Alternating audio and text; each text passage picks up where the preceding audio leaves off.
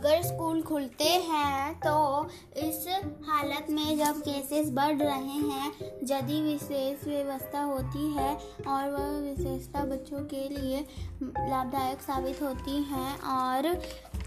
किसी तरह का संकट की स्थिति महसूस नहीं होती तो फिर स्कूल आने और शिक्षा ग्रहण करने में कोई दिक्कत नहीं होती।